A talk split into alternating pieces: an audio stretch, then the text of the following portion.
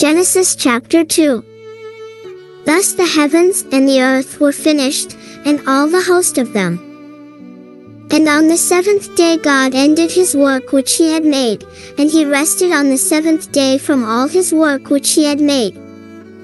And God blessed the seventh day, and sanctified it, because that in it he had rested from all his work which God created and made. These are the generations of the heavens and of the earth when they were created, in the day that the Lord God made the earth and the heavens.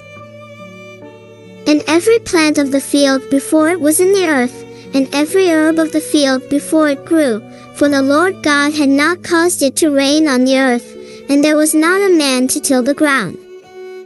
But there went up a mist from the earth, and watered the whole face of the ground. And the Lord God formed man of the dust of the ground, and breathed into his nostrils the breath of life, and man became a living soul. And the Lord God planted a garden eastward in Eden, and there he put the man whom he had formed. And out of the ground made the Lord God to grow every tree that is pleasant to the sight, and good for food, the tree of life also in the middle of the garden, and the tree of knowledge of good and evil. And a river went out of Eden to water the garden, and from there it was parted, and became into four heads. The name of the first is Pison, that is it which compasses the whole land of Havilah, where there is gold. And the gold of that land is good, there is bdellium and the onyx stone. And the name of the second river is Gihon, the same is it that compasses the whole land of Ethiopia. And the name of the third river is Hiddekel, that is it which goes toward the east of Assyria. And the fourth river is Euphrates. And the Lord God took the man, and put him into the Garden of Eden to dress it and to keep it.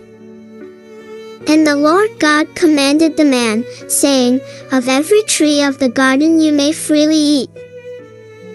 But of the tree of the knowledge of good and evil you shall not eat of it, for in the day that you eat thereof you shall surely die. And the Lord God said, It is not good that the man should be alone, I will make him an help meet for him.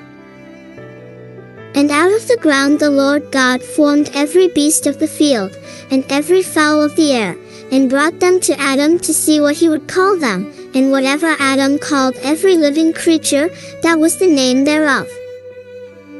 And Adam gave names to all cattle, and to the fowl of the air, and to every beast of the field, but for Adam there was not found an help meet for him.